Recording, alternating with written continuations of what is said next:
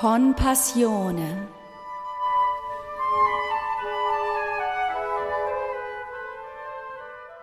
Folge 1. Was die Passionszeit mit Leidenschaft zu tun hat, wie es klingt, wenn Hugo Wolf nach Trost sucht und welche Gedanken Johann Penner bewegen, wenn er in die Klangwelt Hugo Wolfs entrückt wird.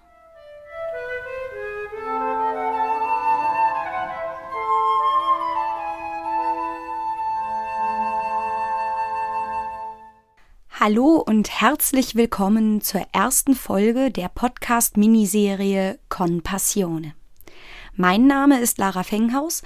Ich habe diesen Podcast initiiert und möchte euch nun eine halbe Stunde lang auf einen mit Musik und interessanten Gedanken gespickten Spaziergang mitnehmen. Con Passione ist italienisch und bedeutet mit Leidenschaft. Meine Leidenschaft ist der klassische Gesang. Mit zehn Jahren wurde ich in die Kantorei, das ist eine Bezeichnung für einen Kirchenchor, meiner Gemeinde aufgenommen. Heute ist das Singen mein Beruf. Als Sopranistin gestalte ich in Nicht-Corona-Zeiten Konzertprogramme, häufig in herrlichen Kirchenräumen. Und so spielt auch das Kirchenjahr eine Rolle in meinem Leben und in diesem wird die Zeit von Aschermittwoch, also ab dem Ende des Karnevals bis Ostern, als Passionszeit bezeichnet, jedenfalls auf protestantischer Seite. Auch hierauf soll der Titel dieser Podcast-Miniserie anspielen, denn die Folgen sollen euch durch diese Passionszeit begleiten.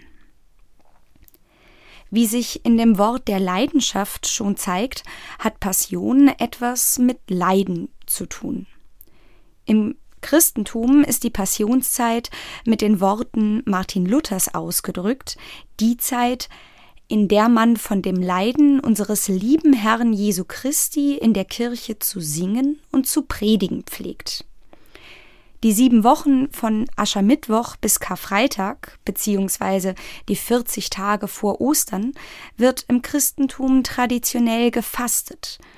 Ich weiß allerdings nicht, wie vielen Menschen beziehungsweise Christen dies heute noch geläufig ist und wie viele das wirklich noch praktizieren. Interessant finde ich aber, dass dies eine Praxis ist, die es sowohl im Christentum als auch im Islam gibt. In gewisser Weise könnte man sogar behaupten, das Christentum kenne auch ein Zuckerfest, nur dass dieses vor dem Fasten gefeiert wird und nicht danach. Denn der Karneval ist die Zeit, in der man sich noch einmal auslebt, bevor die Fastenzeit anbricht. Und traditionelles Gebäck für diese Zeit, wie beispielsweise Berliner, ist solches, welches in Fett gebacken wird. Das Fett musste nämlich noch aufgebraucht werden, da es in der Fastenzeit nicht mehr verwendet werden durfte. Ich selbst, das merkt man an der Kantorei, bin evangelisch aufgewachsen und kenne deswegen die protestantischen Bräuche besser als die katholischen. In meiner Familie war vom Fasten allerdings lediglich übrig geblieben, dass an Karfreitag Fisch auf den Tisch kam und kein Fleisch gegessen wurde. Der Gedanke hinter dieser Initiative besteht darin, bewusst Verzicht zu üben auf liebgewonnene Gewohnheiten, auf bestimmte Lebensmittel wie Schokolade oder Süßigkeiten, Rauchen, Alkohol trinken oder Fernsehen. Heute gibt es auch die Praxis, auf Social Media zu verzichten. Als ich in diesem Jahr erstmals über die Passionszeit nachdachte, kam mir der Gedanke, dass wir uns eigentlich seit dem 13. März des vergangenen Jahres in einer solchen Fastenzeit befinden. Seit dem ersten Eingreifen der Politik in unseren Alltag zum Schutz vor dem Coronavirus ist Verzicht unser ständiger Begleiter.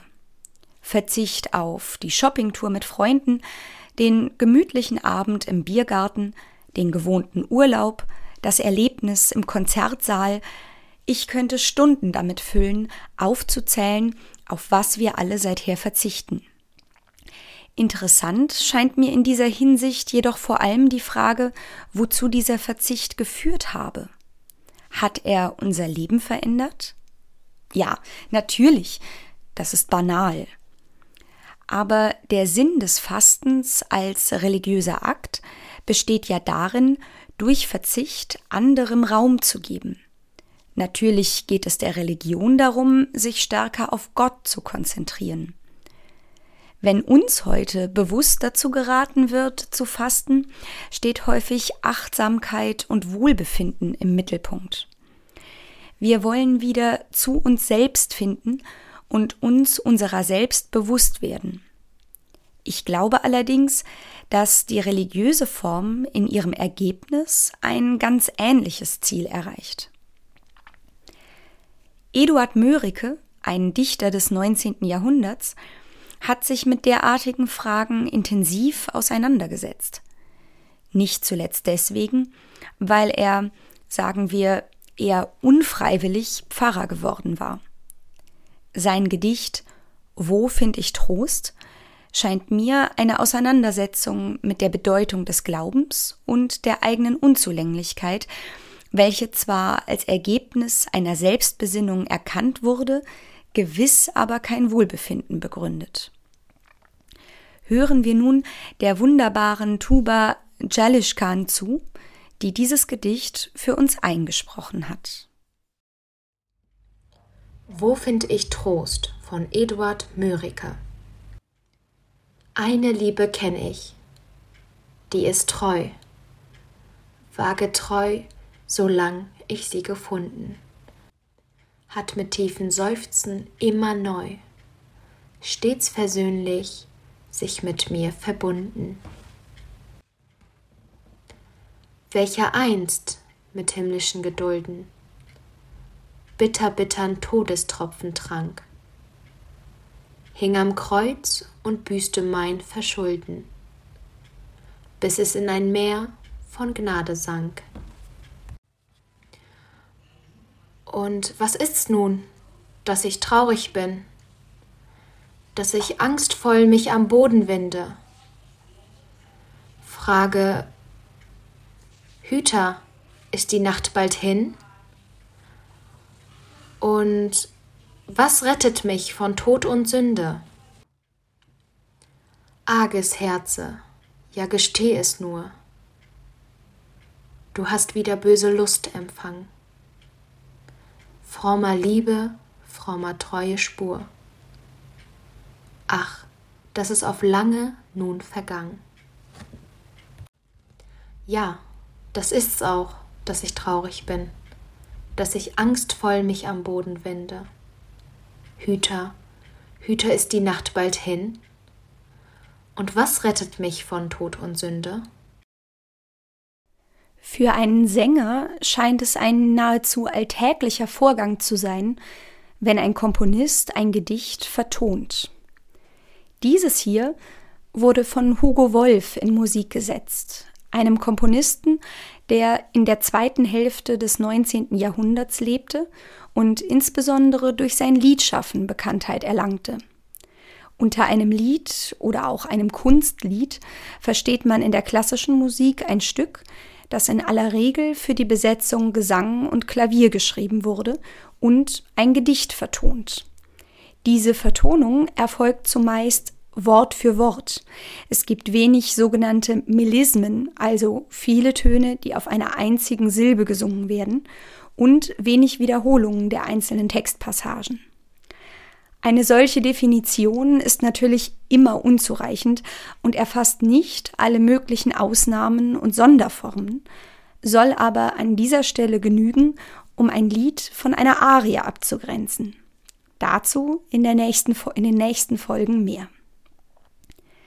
Mein lieber Kollege Johann Penner, ein fabelhafter Tenor, mit dem ich zahlreiche Konzerte und Projekte bestreiten durfte und der abseits dieses Talents als Musiklehrer im Schuldienst junge Menschen für Musik begeistert, hat die Vertonung des Mörike-Gedichtes von Hugo Wolf zum Ausgangspunkt einiger Gedanken genommen, die er nun hier mit euch teilen möchte.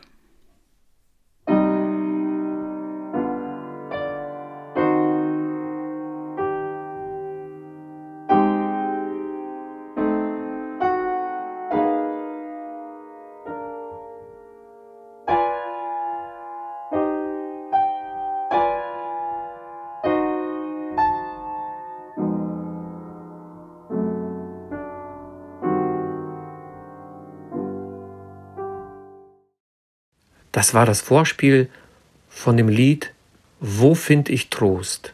Eine Komposition von Hugo Wolf, Textdichter Eduard Mürke.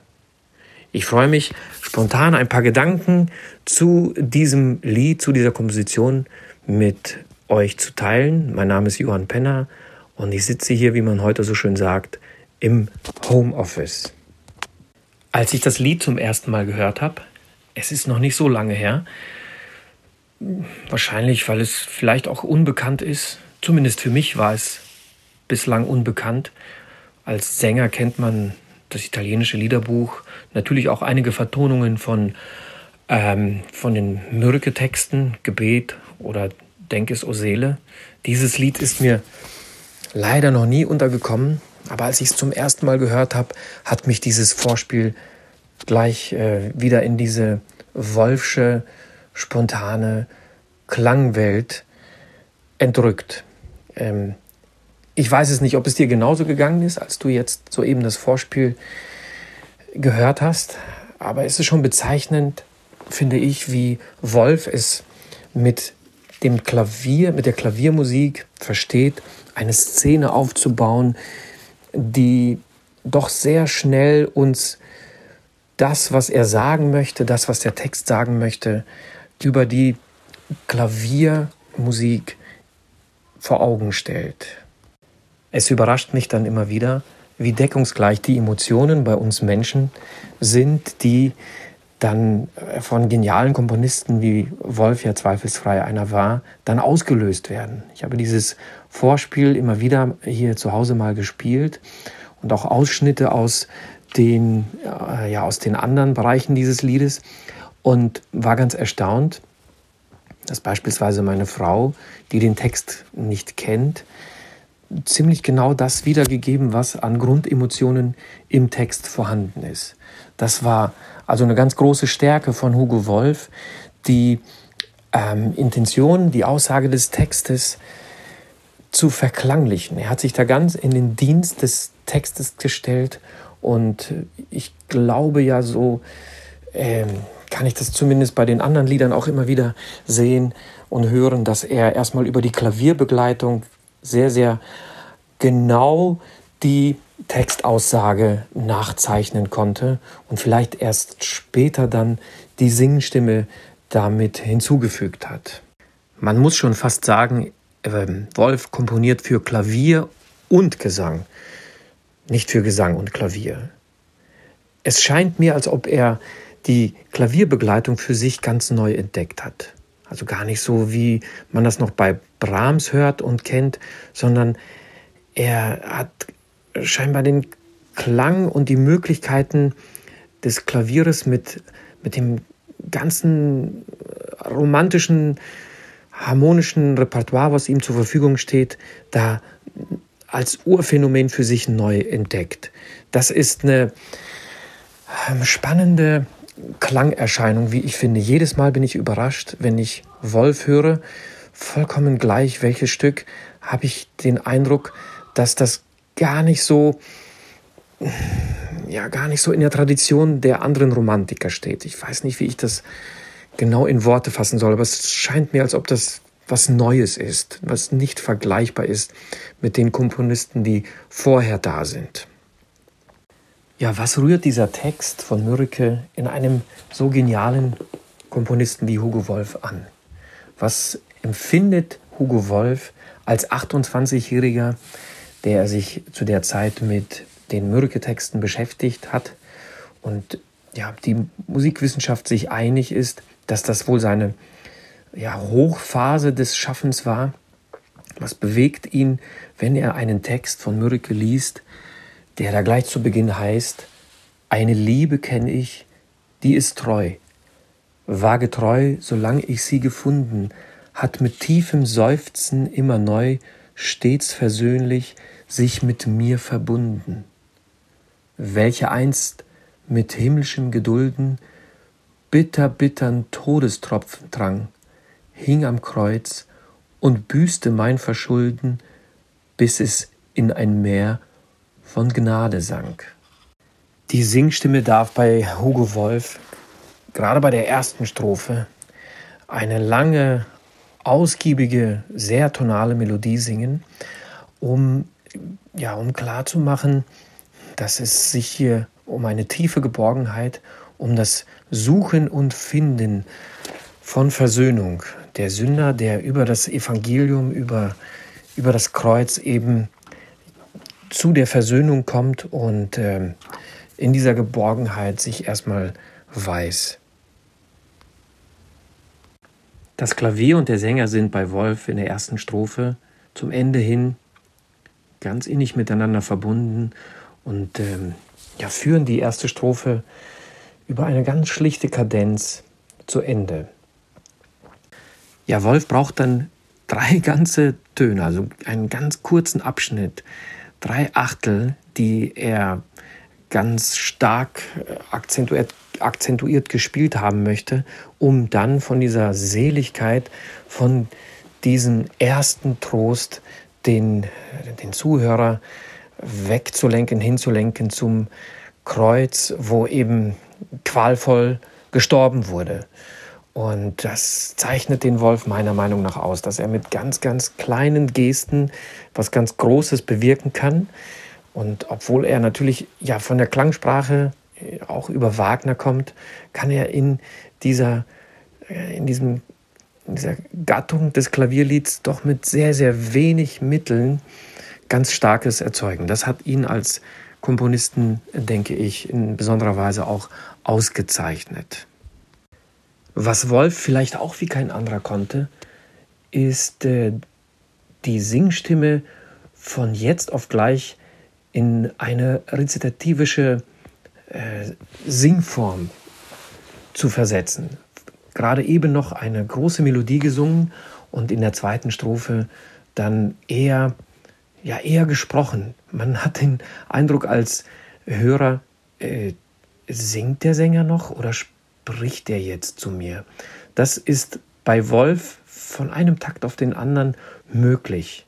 Und hier bei der zweiten Strophe, die mit dem Text beginnt, welche einst mit himmlischen Gedulden bitter, bittern Todestropfen drang, ähm, ist das sehr schön hörbar, wie der Sänger eben aus der großen Linie in das, in Anführungsstrichen, Rezitativ geht, um dann wieder bei dem Text hing am Kreuz und büßte mein Verschulden in eine ja, Singlinie, in eine Melodie wieder hineinzugehen, um, um dann, wie auch die erste Strophe, das mit einer Kadenz gemeinsam mit dem Klavier abzuschließen, äh, bis es in ein Meer von Gnade sang.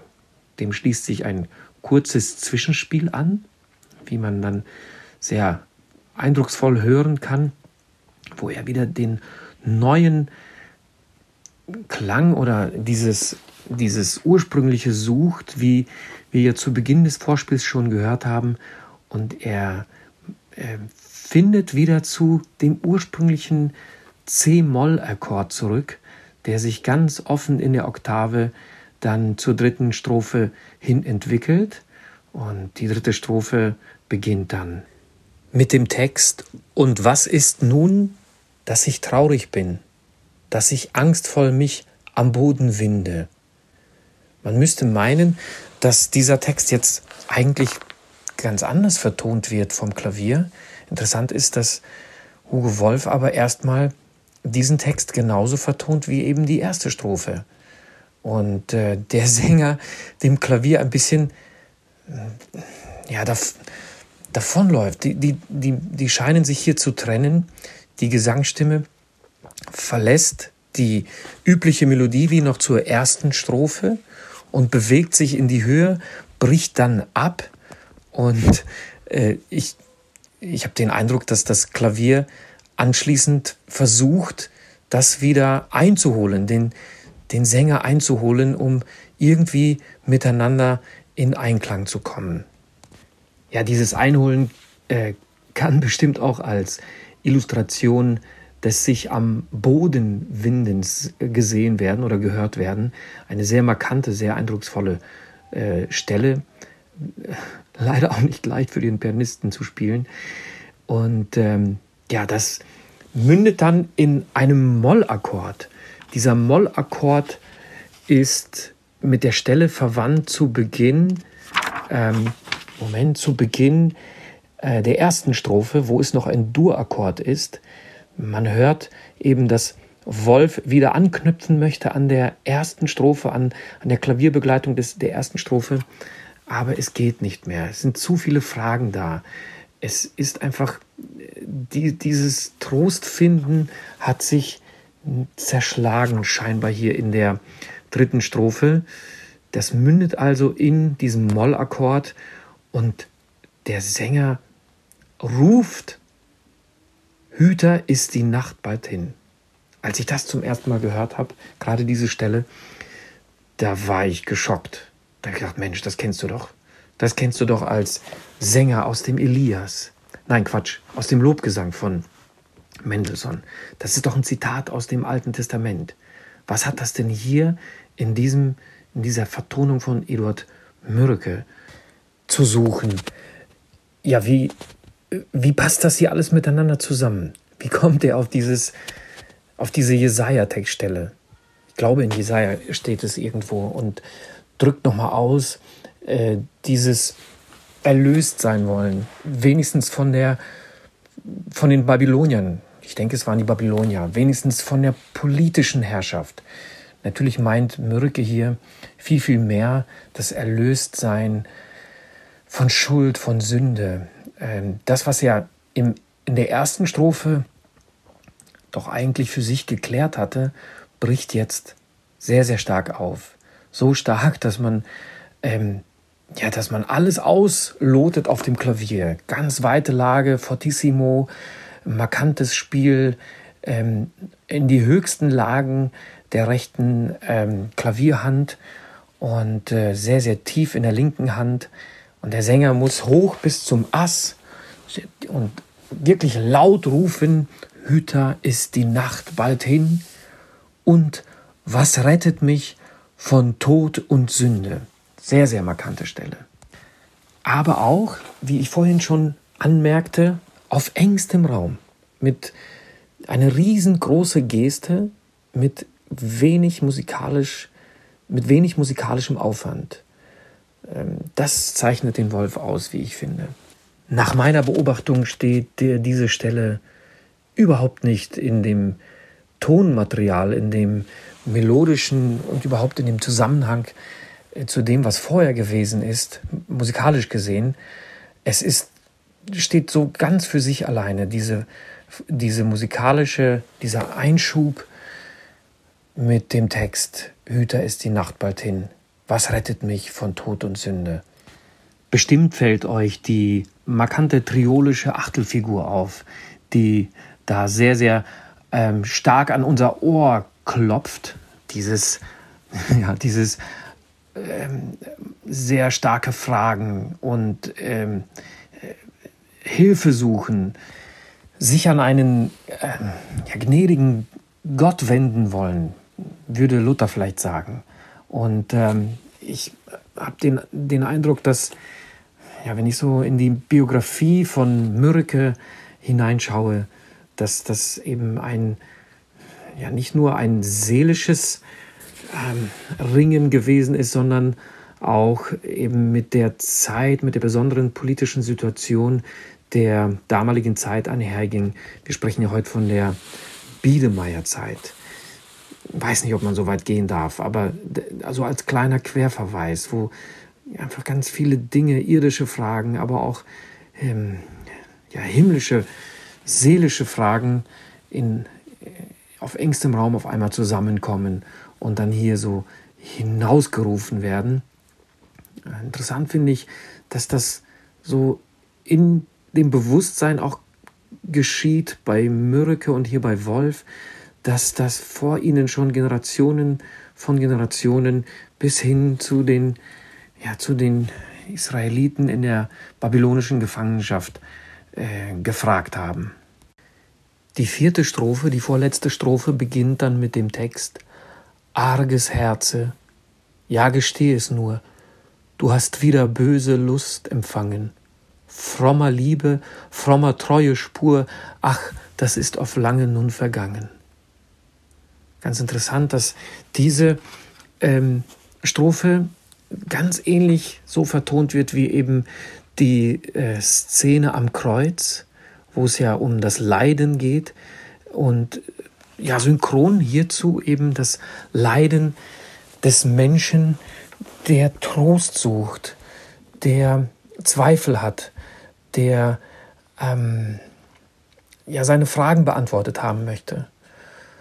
Man sieht in der Partitur ein Forte, das gleich wieder zum Piano geht, dann das Piano wieder zum Forte, ein Auf und Ab. Als ich diese Strophe hörte, habe ich mich spontan an, an, an einige Psalmen erinnert, die immer wieder diese Thematik auch haben. Ganz ehrlich, ehrlich das Suchen und das Anklopfen, das Fragen, das zur Ruhe kommen wollen, das Trost finden wollen, was sehr, ja, uns, denke ich, doch sehr zu eigen ist, wenn wir ehrlich mit unserem Inneren umgehen. Gerade die, die wir gläubig sind. Dann wieder das äh, schon bekannte Zwischenspiel, das ganz kurz in zwei Takten von hier wegführt und uns wieder zu dem vertrauten C-Moll-Klang führt. Das äh, lyrische Ich reflektiert dann die Situation für sich und sagt, ja, das ist's auch, dass ich traurig bin, dass ich angstvoll mich am Boden winde.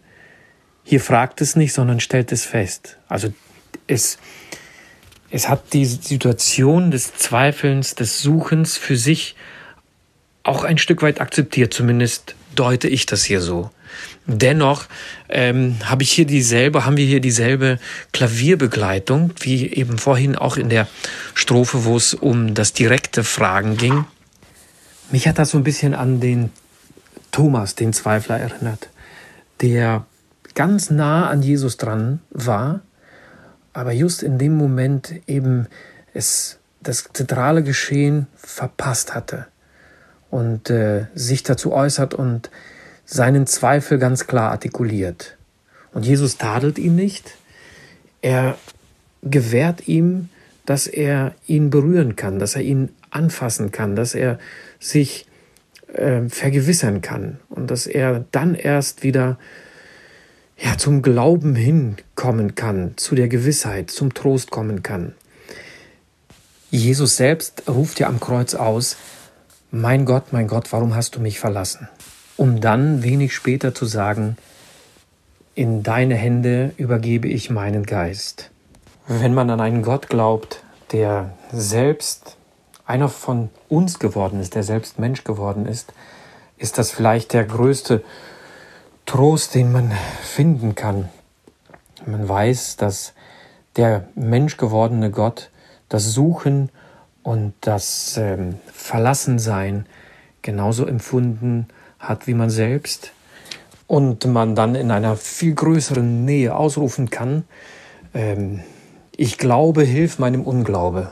Ich glaube, das war die Jahreslosung von 2020.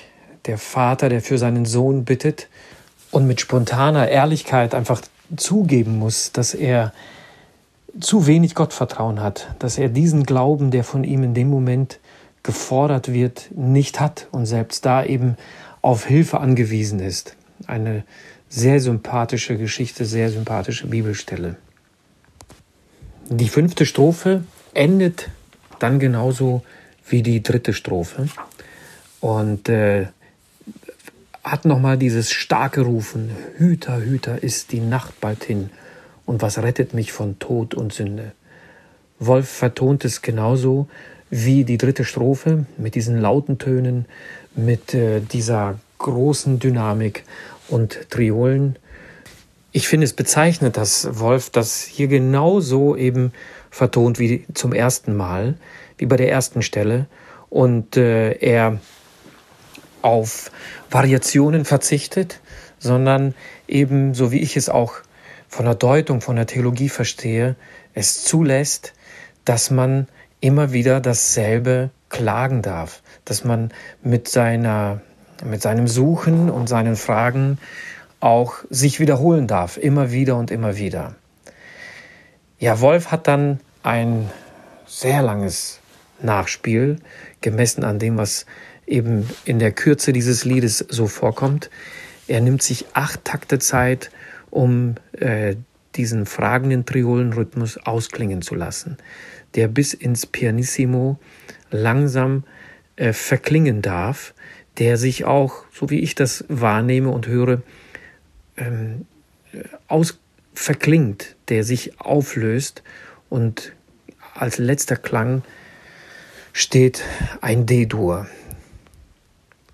Ich persönlich glaube, dass Wolf sich hier ja, eine große Freiheit als Liedkomponist nimmt, um über das Nachspiel äh, den Text von Mürke auf seine Weise zu deuten. Er bleibt also nicht bei den Fragen, sondern er geht über das Nachspiel, über die harten Dissonanzen, die das Nachspiel dann auch noch äh, in sich trägt, geht er hin zu einem Durklang, zu einem D-Dur und lässt es lange ausklingen. Ja, ich will da gar keine Worte mehr zu verlieren. Für mich ist das ein ganz wunderbarer Schluss.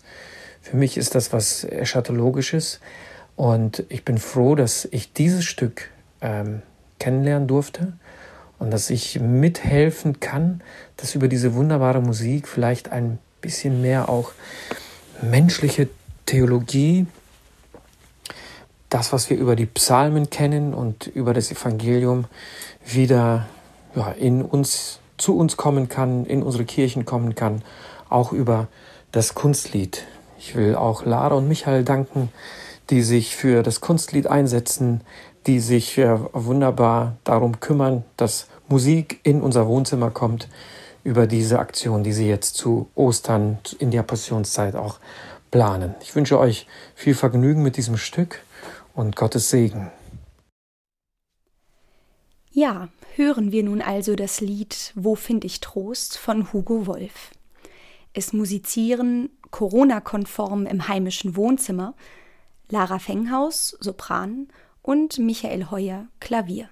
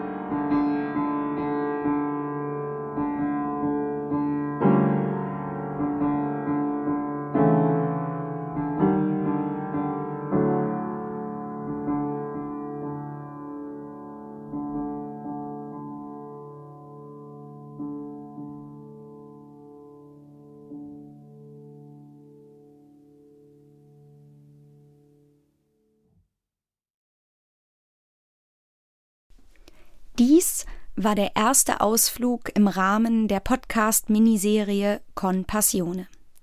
Ich hoffe, dass ihr Freude hattet, diesen Spaziergang mit uns zu unternehmen und er euch auf spannende Gedanken gebracht hat. Mir hat es großen Spaß gemacht und ich würde mich freuen, wenn ihr mich nächste Woche auch auf dem nächsten Abschnitt begleiten mögt.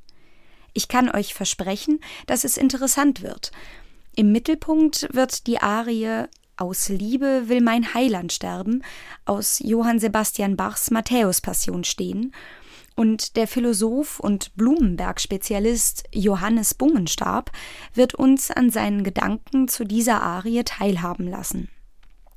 Wenn euch dieser Podcast gefällt, dann empfehlt ihn gern weiter. Fragen, Anregungen und Kritik nehmen wir natürlich auch gern entgegen. Unter www.lara-fenghaus.de Schrägstrich con-passione findet ihr ein Gästebuch, eine Mailadresse und einen Spendenbutton. Denn ein bisschen Geld kostet dieses Projekt leider auch. Und wenn ihr uns unterstützen mögt, sind wir dafür sehr dankbar. Also, bleibt gesund, passt auf euch auf und bis zum nächsten Mal. Eure Lara.